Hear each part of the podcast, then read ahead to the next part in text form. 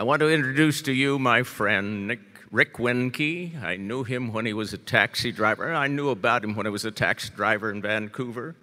Between movements of a person going on, he would read.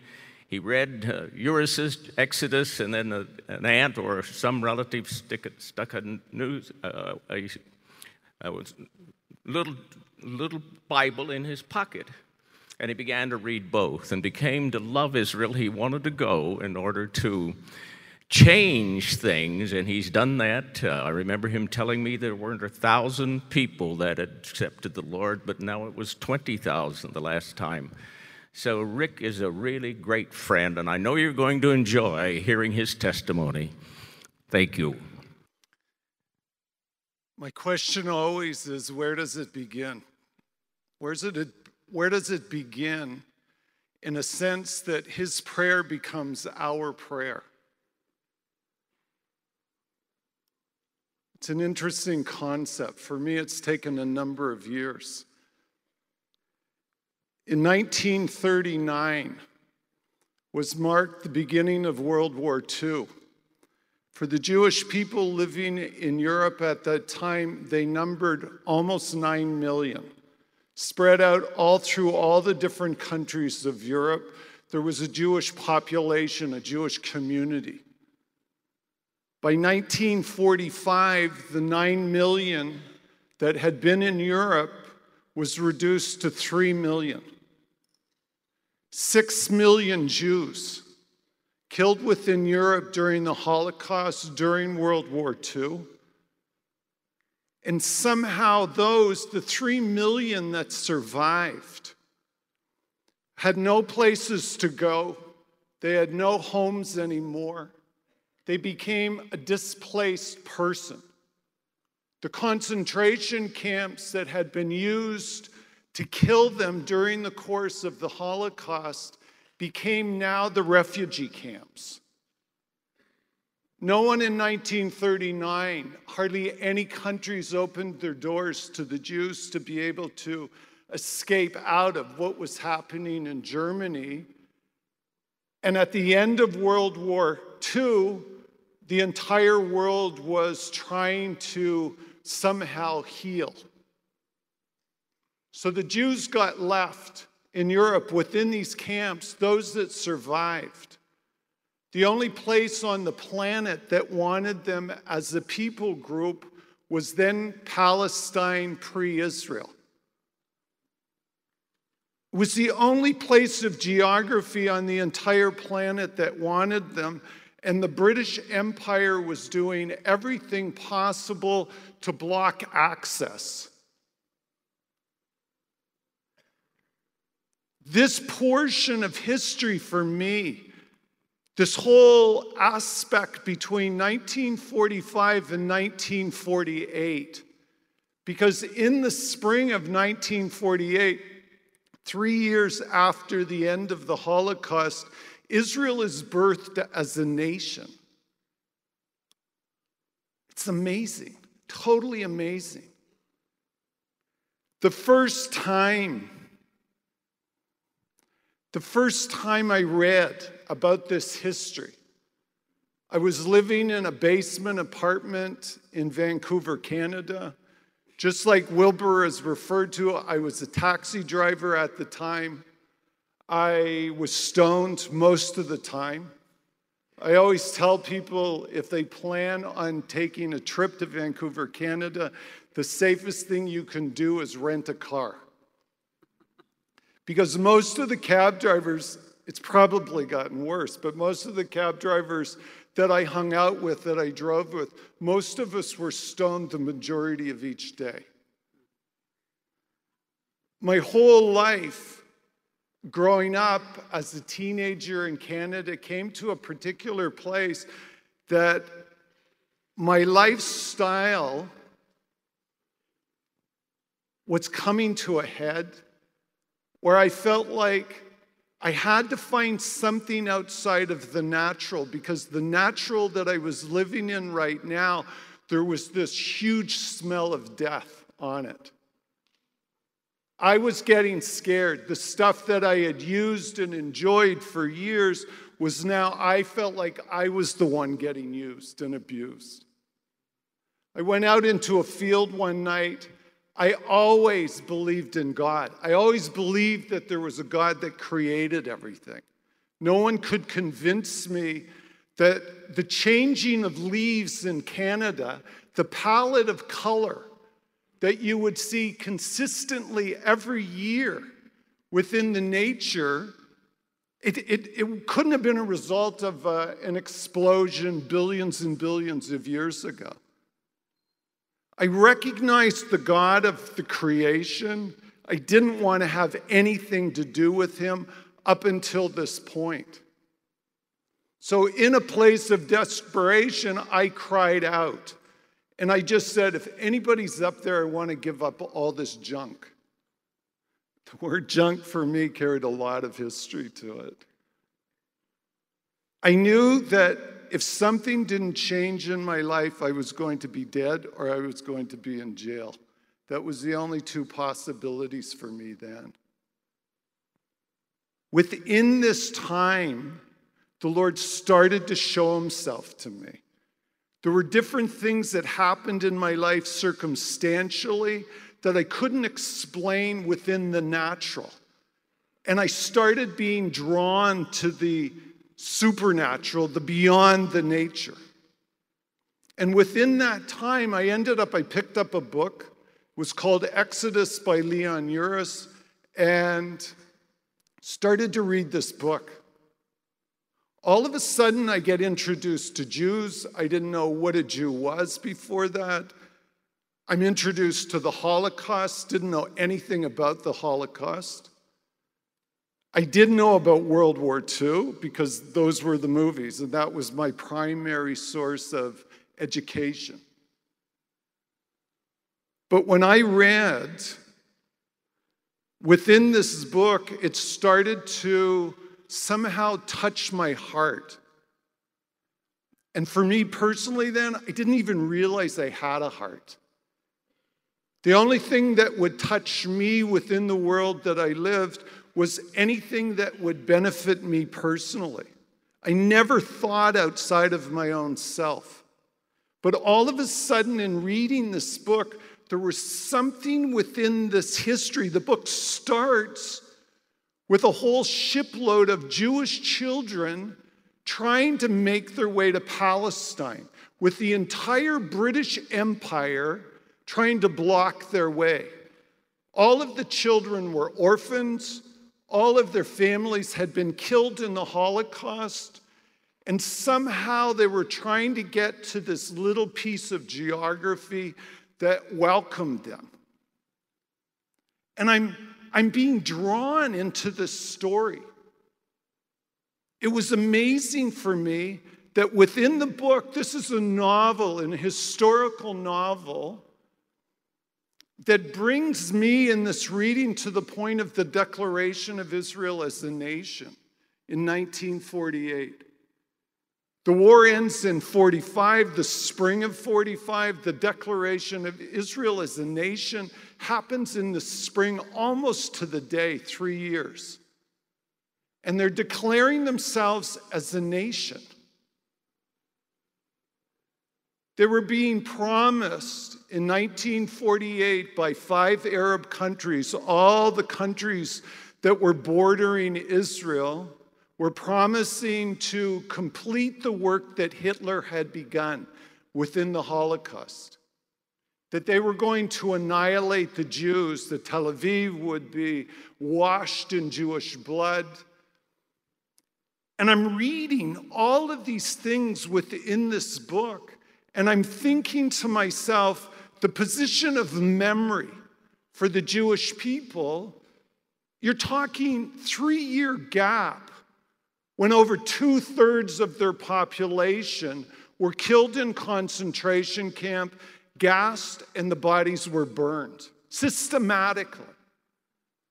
So you're talking about a handful of Jews pre Israel, just before the declaration as a state, and they're being, they're being promised annihilation.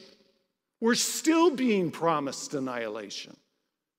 But in 1948, you're talking a three year gap from the biggest act of annihilation towards the Jewish people. And they declare themselves as a nation, and within two hours, Tel Aviv, the main city then within Israel, was being shelled from the air by the Egyptian aircraft, the Air Force. I'm reading this within this book. I'm feeling myself drawn, which for me was a really strange feeling. I'd never felt myself drawn towards anything else other than me, something that would always benefit me. But I'm reading this. They make the Declaration of Independence as a nation and they survive the War of Independence all of a sudden, I had to close the book. And for the first time in months in my life, I had a clear thought. All of a sudden, I thought if there's a God up there, he has something to do with these Jews, something to do with this land. I have to find out what these guys are into. So I started to read more books. I hated reading. For me, this was also a step into the supernatural because my, my nature was the last thing I would do is read a book. So I read about two more books, which was totally my max, about the beginning of Israel as a nation, birthed out of the sense of the Holocaust. And I thought, it's enough. I've like way read enough. I have to go and see this place. And so I made, I made a decision in 1977 that I would go and work on a kibbutz. If anybody's wondering what a kibbutz is, anyway, I'll explain it after. I go to work on a kibbutz for six months. That's the plan.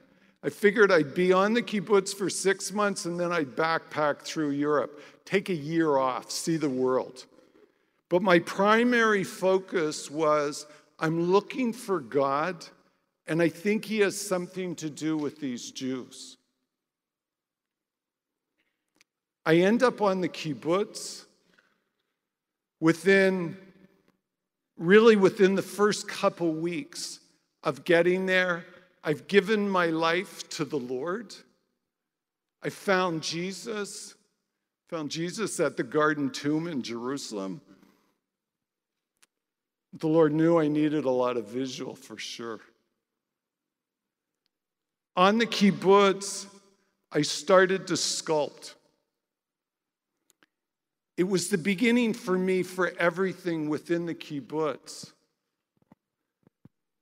I started to carve in wood in the beginning, and I found that this was the beginning for me was like a prayer. It was the sense of trying to touch something inside of me and bring it out. What we've seen in the last five minutes, or at least the beginning five minutes, was a piece of work that's called the Fountain of Tears. It's a joining together of a two identifications. Always in the beginning of, of a piece of work, the Lord always initiates, He always draws my attention. This is the way as He has worked within my life. On the kibbutz, the Lord woke me up one night in the middle of the night. I was a believer then for about two months. I was laying on a couch, sound asleep. All of a sudden, I get woken up, and it's almost like I hear a voice. And all the voice is saying to me is Isaiah 14. I'm a brand new believer. My Bible is in my backpack across the room. I don't feel like getting up. I think I'm just having something weird happen. And so I ignore it because it's easy to ignore what you, what you don't want. I try to go back to sleep and I can't. And all of a sudden it comes again Isaiah 14. I'm a brand new believer. I know Isaiah is somewhere in the Bible, but I have no idea where. But it was strong enough that it pulled me out of my desirable place on this couch. The first two verses of Isaiah 14, when I finally found it, was that the Lord would have mercy on Jacob and that he would draw Israel back to the land and that he would join strangers to the land of Israel and they would become a part. And in a sense, in the Hebrew, it means you become annexed. It's almost like you cleave and he holds you as a part. I was shocked. At that time in Israel, there was only a handful of believers in the land, maybe 10, 15 that I even knew of. They had said to me, in telling me stories about hearing from the Lord, I love that dynamic. I loved hearing these stories. But I would always say, what does he sound like when he speaks? How do you know? And they gave me a very vague response. It's like when the Lord speaks, you know. You'll have this incredible peace. And I'm like, you're going to have to give me something more tangible than that. But that's all they were giving me. But when I got up in the middle of the night and searched through the Bible to find Isaiah in the first two verses, and I begin to read that the Lord would yet have mercy on Jacob and he would bring Israel back to the land, all of a sudden it dawned on me I'm seeing it. I'm seeing it on this kibbutz. I was in a small class learning Hebrew each day. But the class was filled with about 40 other students from about 30 different countries. They're all young Jews thinking about coming and doing Aliyah to Israel. And I'm thinking, I'm seeing this happen in front of me within these personalities. But it goes further within these verses, and it says that the strangers will be joined to the land. The moment I read that, I realized I'm the stranger. There's no one in my family that's Jewish. There's no one, I don't have any natural possibility of being attached to this land. I'm there primarily because of what I've read, but I'm drawn. I'm trying to find out what is God's relationship somehow to these people Within the beginnings of that search, I discovered the person of Jesus. And now I've given my life over to Him. And the dynamics of that relationship with Him, now in the middle of the night, He has now given me this word. And I'm thinking, what do I do with this? How do I respond? And I keep thinking to myself, I had plans right that moment. I had met a German girl on the kibbutz as one of the volunteers. I was I had totally fallen in love with this girl. She had given her life to the Lord. I was going to be following her to Germany to meet her parents, see how all of that developed. It's really tricky discerning what is the Holy Spirit and what is romance gets like real foggy and real gray. Trying to define those things. Wow, that was the biggest reaction. There's a lot of thought about romance in this room, I'm sure. Learn to discern what is the Holy Spirit, what is romance. I've heard so many people say, Oh, this has to be the Lord, because every time I see him, I just like, oh, I, I have these weird interactions. But I'm dealing, like, I'm decapitated. I'm so in love with this girl, right? I'm about to go to Germany, and Israel is going to be this incredibly great memory. But now, all of a sudden, the Lord gives this word I have drawn you to this land. You are one of the strangers. And in a sense, my response has to be cleaving. And the Lord's response is I'm going to make you a part, I'm going to attach you to them. And I'm thinking, all of these thoughts, especially the romance, like my friend said, I'm not going to have peace about this. This is not going to go well emotionally right now. And they kept on saying, when you hear the Lord, you just know and you have this incredible peace. I sat down on the edge of the couch, climbed back into bed basically, and honestly felt like I had a blanket that came over me.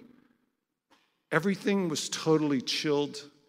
I slept like a baby. The next morning, I had to explain to Ilona, the German girl, I don't know what's going on, but I think I'm supposed to stay. She didn't go over well with her.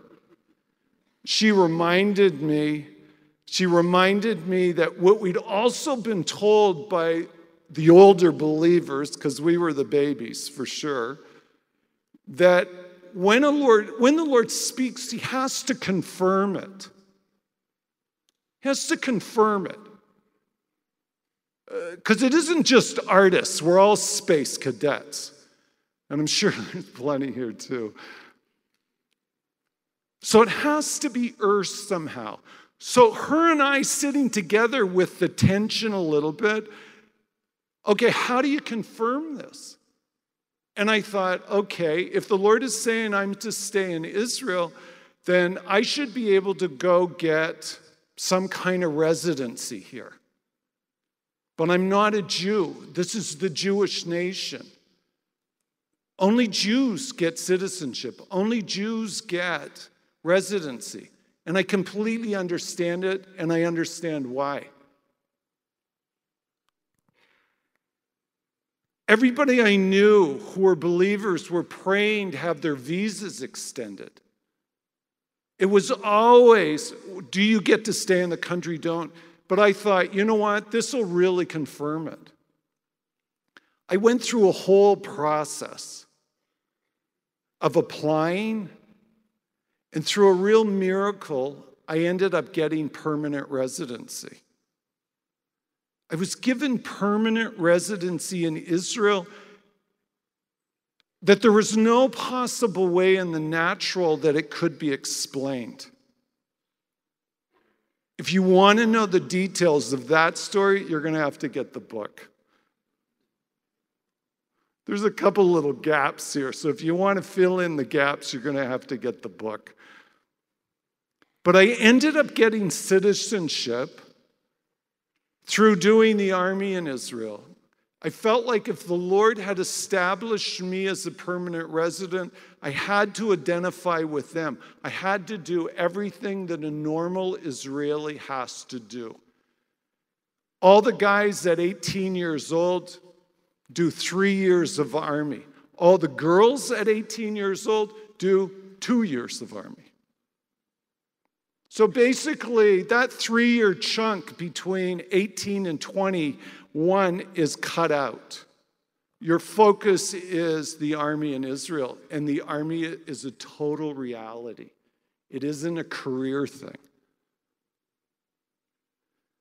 All of the identification, all of the attachment, the one principle that I discovered in following the Lord is that every time he speaks, I have to respond. And within my response, I have to die. I have to die to something within my own nature. Ilona went back to Germany. We tried to hold on letter-wise and all of this stuff, but it was evident that if I was staying in Israel, then the relationship had to dissipate. Had to give it up, and it was tough.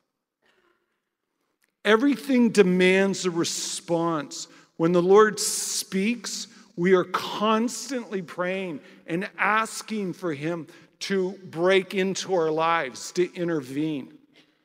When He speaks a word, it demands us to earth His desires. So when you look at what you looked at, this was like a five minute video, then in a sense, you're looking at a prayer. I'm walking out a creative prayer. This wall, this whole concept took seven years.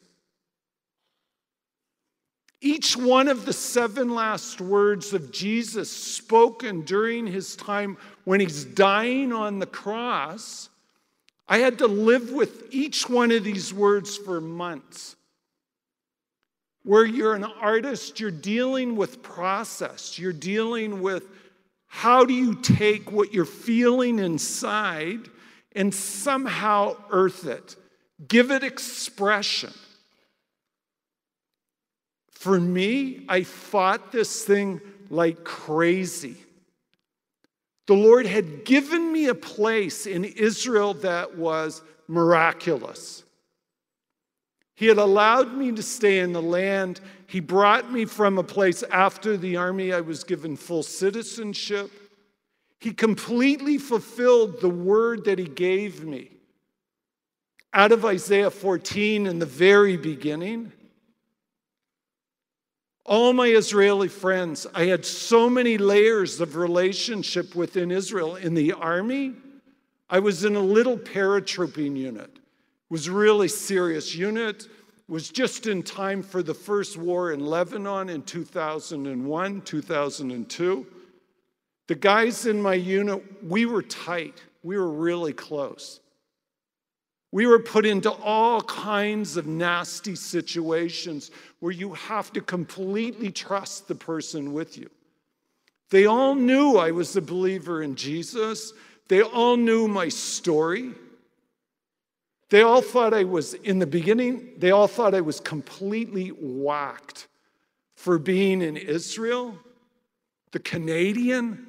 Why would you leave a place that is filled with nothing but luxury and ease?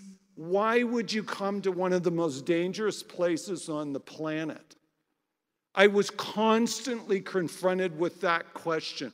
And my response always was because I believe in Jesus. I am only here because I'm following him. That is the only reason. And they, I can't get into church history, Jewish memory, what the cross means to the Jewish people, their persecution, all their suffering primarily at the hands of the church within Europe, they have an incredibly negative view of the person of Jesus and the cross specifically. But they, as friends, especially in your unit, they would say to me, We love you. We have a hard time with this Jesus thing that you have, but we're willing to embrace you like a package deal. But when the Lord started to speak to me about the fountain of tears and touching the Holocaust from a creative point of view, I thought this is nuts. What about my friends? All the layers of relationship. I lived on the kibbutz. The kibbutz that I thought I was going to be there for six months, I ended up spending the next seven years on the kibbutz. I was a member.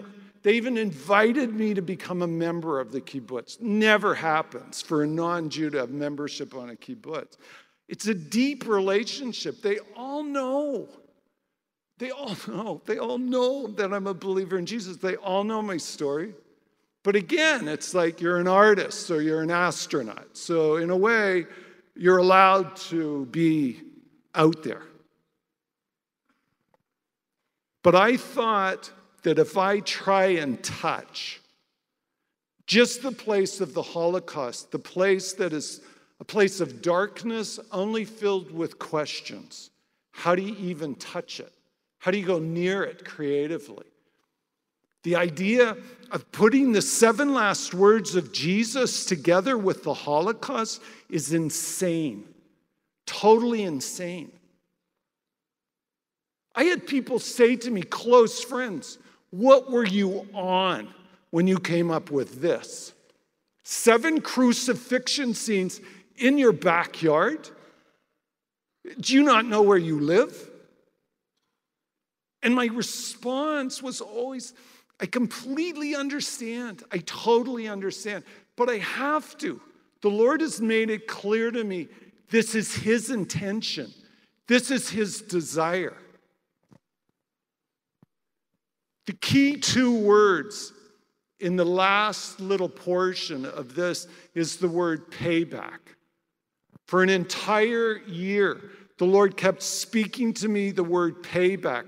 I want to pay back what has been taken from them.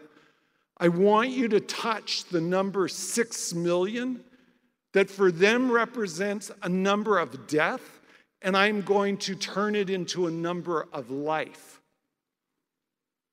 You think I understood? You think I got it? Not a chance.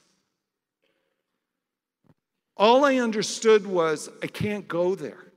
And systematically, the Lord kept, He's an incredible Father.